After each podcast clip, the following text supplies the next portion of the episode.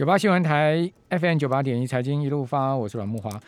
哦，美光现在目前是全世界第三大低润的制造商，就记这个呃记忆体的制造商啊。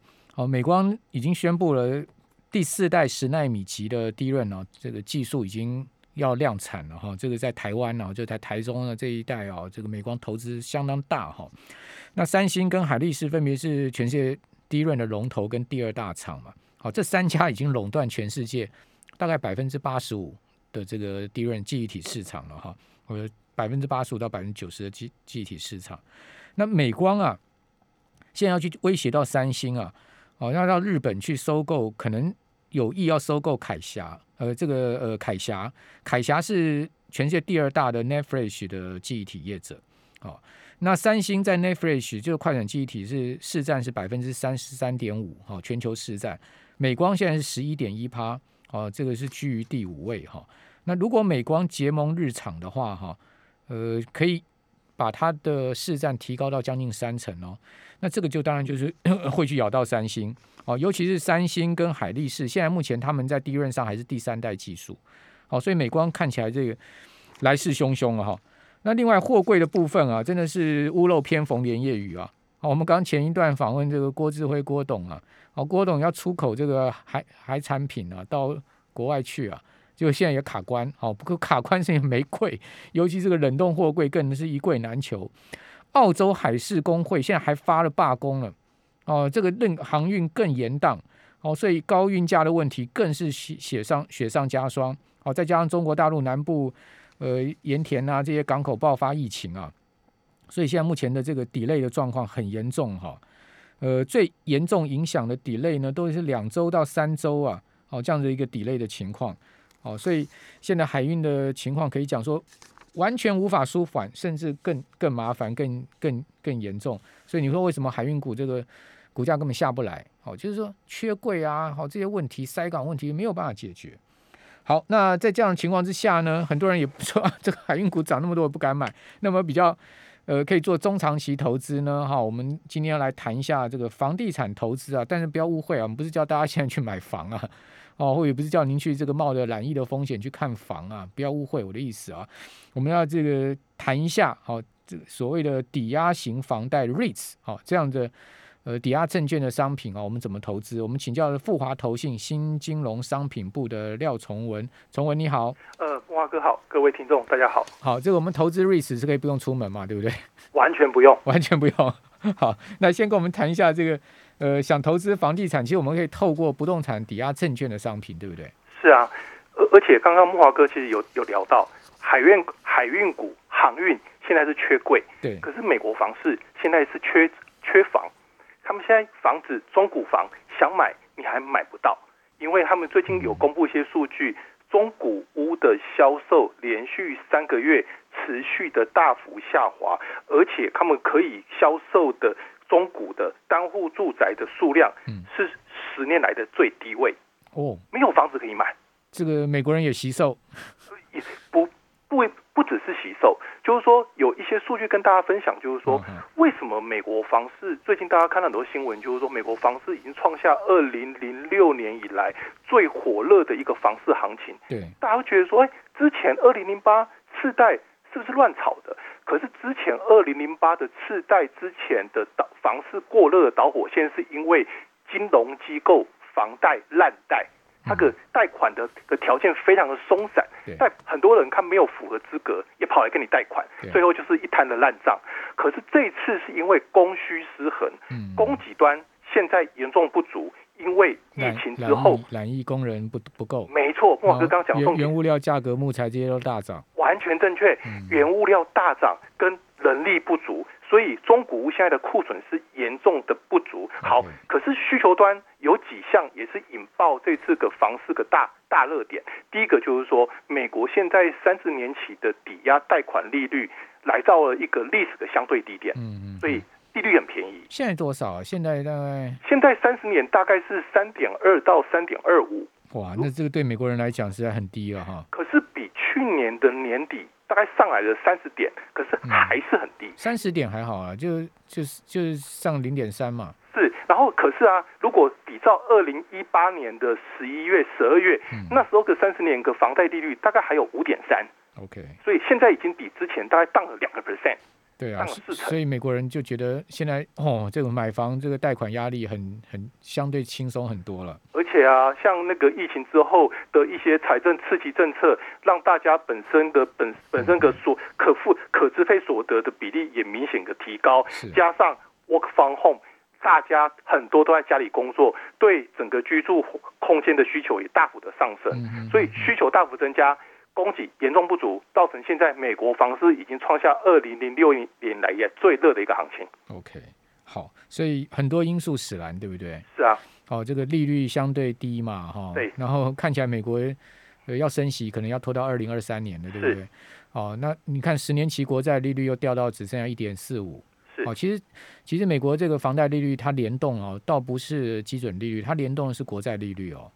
好、所以说基本上只要十年期国债利率升不太上去的话，你说那个房贷利率要升，你也不也也不会了。不容易。对啊，所以利率问题，然后呢，工人染疫，然后这个原物料又贵，好、所以说现在供给端就急缺嘛。是。哦，那需求端大家宅在家里面总是需要房子嘛，那再加上美国的租金非常的贵，很多人想说，那我这个宁宁可付这么多租金，我不如去买房嘛，是这样吗？贷款利率又便宜啊。对啊，是。好，所以说呃，房产的部分确实是不错哈。不过据我知道，REITs 最主要还是这个在投资一些商用不动产嘛。是啊，其实 REITs 有分两大类，对，就是一大类就是我们叫做 equity REITs，嗯。中文是翻成叫做所谓的股权型的 REITs，对。然后一种叫做 mortgage REITs，嗯。就是所谓翻成是抵押权型的 REITs，，OK，就是美国 REITs 有分两大类，第一大类就是真的去募资嗯，去真正去买房地产。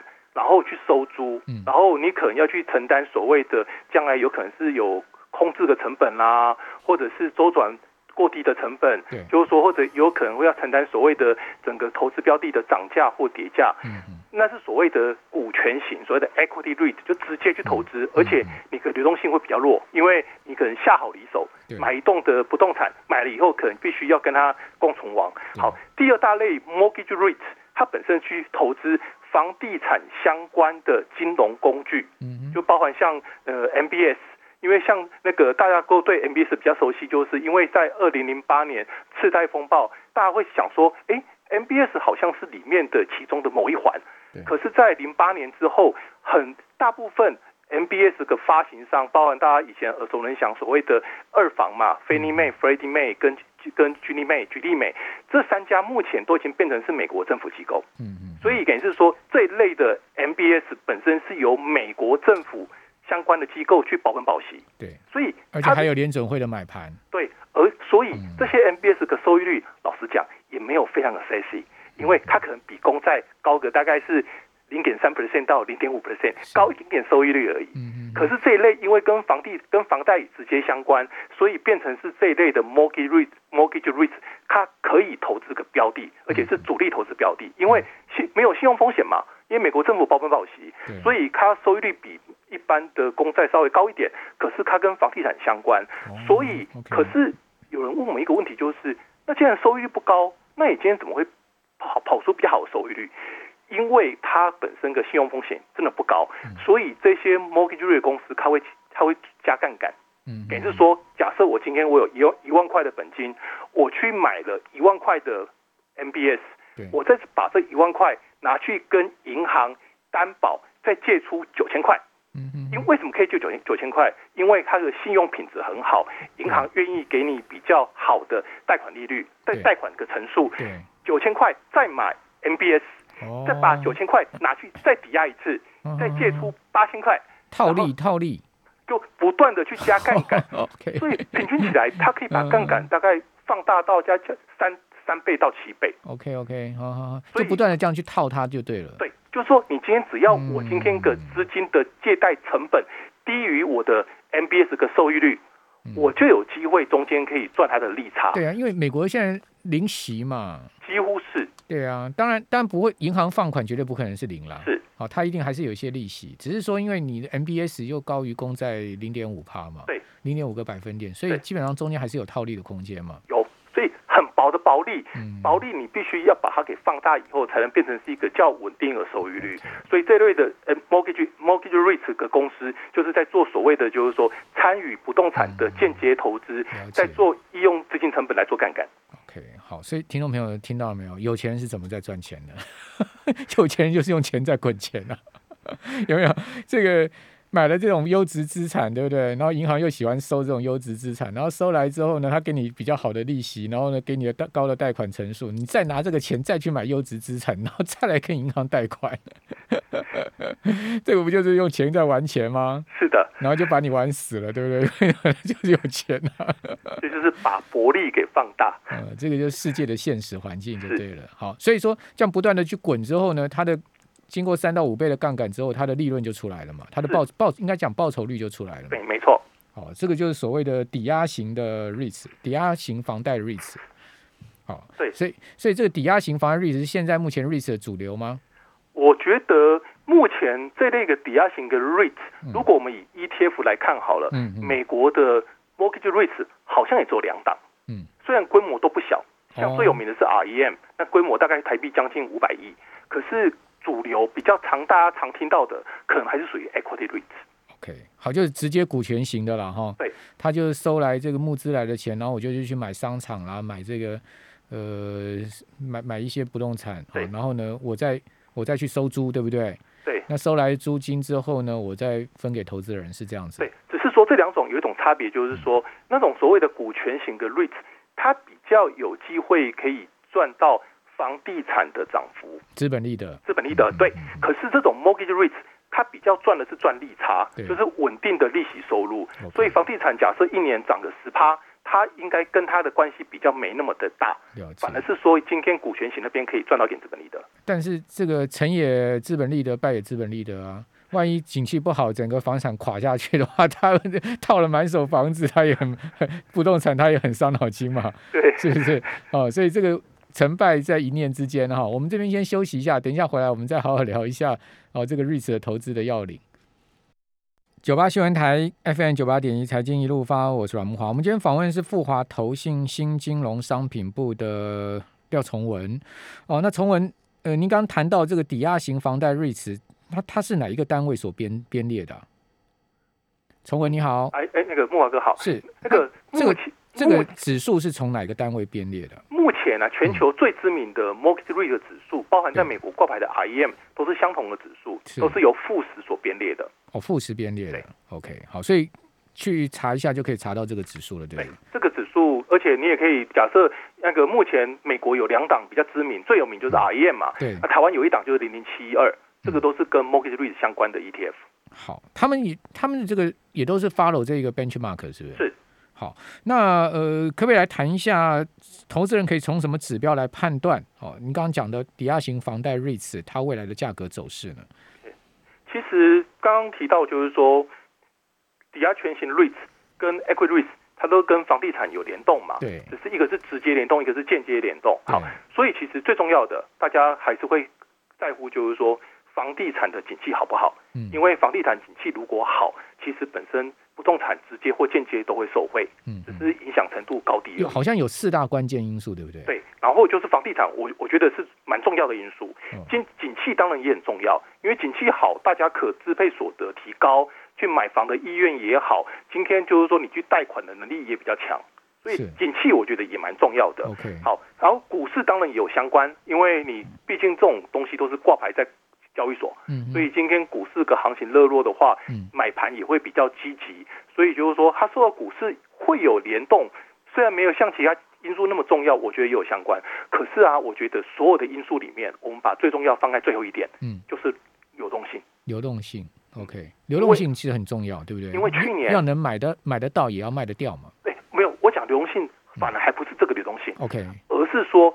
他今天他去做资金成本的金融市场流动性，是。像去年的四三月，嗯，就出现一个流动性危机，因为去年三月我记得 像很多那大家都吓死了，美国公债对。都没有买盘，对，连美国公债你要卖给人家，人家都要用很淡的价格来跟你买，对，因为他们不愿意持有任何的金融工具，对，那时候的流动性近似于完全枯竭，嗯，所以等于是说你流动性枯竭，刚刚提到的他们怎么赚钱？就是他们把他们的资产拿去跟金融机构去抵押，借出更多的资金，用比较低的资金成本。可是那时候你借钱，你借不到钱，而且利率超级高，你又很难去降低你的杠杆比例，是，所以那时候就变成是一个负利差，而且是一个恶性循环。嗯，所以那时候我记得 REM 在短短的一个月内，嗯去年的三月份跌了五十五 percent，哇，这个这也是不可思议哎，一个月，一个月是腰斩还要再打折啊，因为哦，这种 REIT 本身就是大家会有所谓的，就是说在于行情，就是金融市场有一点危机的时候，它有时候会有一些超跌的现象。嗯嗯，好，因为而且它流流动性又没有一般股票好，所以一旦有人卖，价格就会超跌。嗯。可是自从就是说我我举个例子好，可是自从去年的谷底以来，我们那个零零七二的这个标的指数，嗯。就是富时跟美国抵押全型 REIT 这个指数，它从去年的三月底以来到五到六月九号涨了一百二十八个 percent，哦，比那个道琼道琼涨六十一 percent，对加权指数才涨八十 percent。对，所以等于是说，它比道它比道琼还要强，几乎是 double。可是那也是因为它去年的三月真的跌得太深。嗯所以如果以今年来看的话，今年以来这种所谓的 mortgage rate 这个指数，今年以来也涨了二十三 percent，也比道琼强。因为道琼今年 YDD 也都涨十三个 percent 嘛，嗯嗯，台湾加权涨了十五 percent。OK OK，好，所以呃，FH 富时不动产 ETF 零零七一二这一档，对不对？是。哦，去年我看到它最高价大概在二十块附近嘛，是哇，一波跌到剩下六块多啊，将近七块钱的一个位置，现在目前又爬爬爬爬回来到差不多十五块附近了。对。哦，所以它就很稳的这样慢慢涨上来嘛，哈。正常状况，因为它是赚利差嘛，从低点上来也是一倍了啦，哈，一倍多了哈。它赚利差的嘛。对，如果没有遇到天灾，它的天灾就是流动性出现枯竭。嗯，所以只要大，所以很多人在问在问说，这种商品它最主要的风险是什么？就流动性，就流动性，而且你只要去感感受一下，就是说，到底现在金融市场是不是极度的紧缩？对，如果你发现说你身边的金融机构现在都缺资金，资金要找资金都找不到，嗯而且本身的贷款利率、借贷利率大幅的上升，嗯其实这类商品就要特别的注意。可是如果不是的话，赚利差的东西，爽爽的就是赚它的利差加杠杆。OK，只要只要没有说全面的、全世界性的这个大紧张、雨天收伞，应该是都都没有问题。对啊，哦，这个好，所以说呢，刚刚这个 Patrick 啊，崇文就跟大家讲到说，要投资投资像 REN 啊、零零零零七一二这样子的 REITs 啊，你最重要就是要看这个市场的流动性有没有充足。我们讲的就是说整个全世界性哈，或者说区域性的这个金融市场流动性。好，那那谈一下零零七一二这档吧。是。好，这一档的话，呃，也有除息，对不对？这个我们可以怎么样去投资这一档 ETF 呢？其实这一档它不是那么多人知道，嗯因为所以我们今天才要介绍啊。可是啊，木华哥，我跟你分享，对，可是这一档啊，虽然说我说没有很多人知道，可是以它的成交量跟受益人数，嗯，其实是非非常可观的。怎么说？我看到它今天的量有七千多张，哎，其实它常态的每天大概几乎都有一两千张以上，而且它的受益人数其实都有大概到大概两万人以上。OK，可是它平常在一般的报章杂志的知名度不高，嗯因为大家可能就是说比较对这方面比较不熟悉。那你可赶快来帮我们介绍一下。可是有 今天七千多张，不少量哎，今天量很大哦。可是有一个族群嗯，他是很默默的很喜欢买这类的标的，什么族群？喜欢洗的族群。寿险吗？呃，没有，法人吗？哦，你是说这个很投资人很喜有喜欢领固定配息的？寿险法人也很爱，哦，原因就是因为零零七二是过去三年嗯台湾所有 ETF 配息率最高的，而且是真实的配息率。多少？它大概过去三年的平均大概接近八个 percent，哦，殖利率有八趴。实际的配息率哦，是过去三年的平均。OK，然后因为啊，本身也是因为说刚刚提到，因为它是赚利差嘛，加杠杆，嗯嗯所以如果我们用指数来看，这个指数目前的值利率大概有七点二到七点五。OK，然后可是因为美国的任何美国的投资个个股权型商品，你领息都要磕三十 percent 的 withholding 嘛，对啊，所以磕完以后大概 around 大概就是五点五到六 percent 左右。嗯，然后你说其他的像美国高收益债，现在一个最新的值率大概也都四个 percent 而已。嗯，嗯然后台湾的高股息其实现在也只有四点二，新市场债也只有三点七嗯，所以这种在五趴、五点五或六趴以上的指数的值率都是非常难能可贵的。OK，哦，那个讲到七八趴，大家眼睛都亮起来，很难得。什么时候出席？他这他这档出席日是二十二号。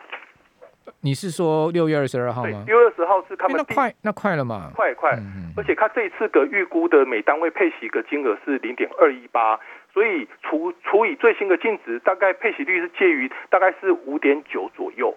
因为哦，那我知道上了不少。那我知道为什么最近这几个交易日这么多量了，大家就冲着快要除息，赶快进去买了。而且这是很难得，是过去两三年。两三个月以来，配息率相对最高的一档 ETF。OK，好，所以说投资人可以去参加除息吗？这个绝对可以，因为它的，因为它本身，老实说，虽然说它在过去的这段时间表现非常亮丽，可是就它平常的特性来看，它不是属于那种会有很大的爆发力跟资本利得提供你资本利得可金融投资工具。它只是说相对个稳健，就是因为它本身就是赚一个利差，相对比较稳健，所以就是说，其实理论上投资人对他而言，就是最好就是用一个所谓的定期定额啦，用时间分散，就是说想要领息的人对他的期待，应该就是一个相对稳定的吸收来源。八年后的策略好，我我看它历史也蛮长的，啊二零一七年八月就挂牌了嘛，对不对？对，二零一七年八月到现在也差不多四年的时间了嘛。是。好，所以它也有一个不错的一个挂牌的时间周期。是，好，那那当然，因为去年三月就是天灾，导致了暴跌。其实讲实在，那时候暴跌真的是好买点啊。好，这个事后诸葛来看的话，六点六八，当时跌到最低六点六八。好，现在目前呢来到十四点九，对不对？是，好，是今天收十四点九。你看这个。double 翻倍了，翻倍，好，还还要再再加趴数嘞，哈。是。然后呢，二十二号要除息了。你刚刚讲说，殖利率将近六趴嘛。是。哦，所以说，对于这种稳健投资的人来讲，哦，喜欢领息的人来讲，就是一个不错的标的。当然，我们刚刚有特别要提到，就 Page 刚刚有提到，就呃，就唯一一个最大的问题就是流动性的问题，你要注意整个市场的流动性是健康与否，是吗？是。好，那除除此之外，我们要注意什么呢？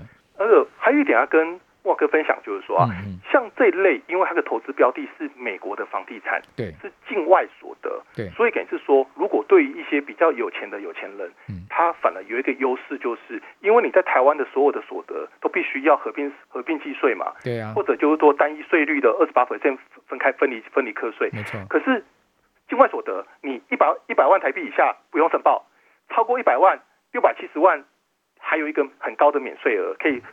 可以加进所谓的基本所得额里面，对，所以理论上你会有一些个税负的优势。六百万以上好像是二十趴嘛，是，对啊，所以说哦，你 所以参加这一档零零七一二除夕是算境外所得，境外所得。哦，OK，一百 一百万以下就完全不用管它了，完全不用。好，还有这个优势就对了。所以很多的大户很喜欢买这一档，因为他在台湾买，如果买台湾的股息收入，今天如果股息很重。他可能有一些税负上的考量，可是买这档是境外所得，还有这个 paper 就对了，是的，好，这跟这个买机票去美国打疫苗的 paper 是一样，类似类似，要有门路跟有这个 knowledge，其实就可以赚到一点价差。好，好好，你今天帮我们带来很多很好的这个 knowledge，哈好，那最后还有什么要再告诉我们呢？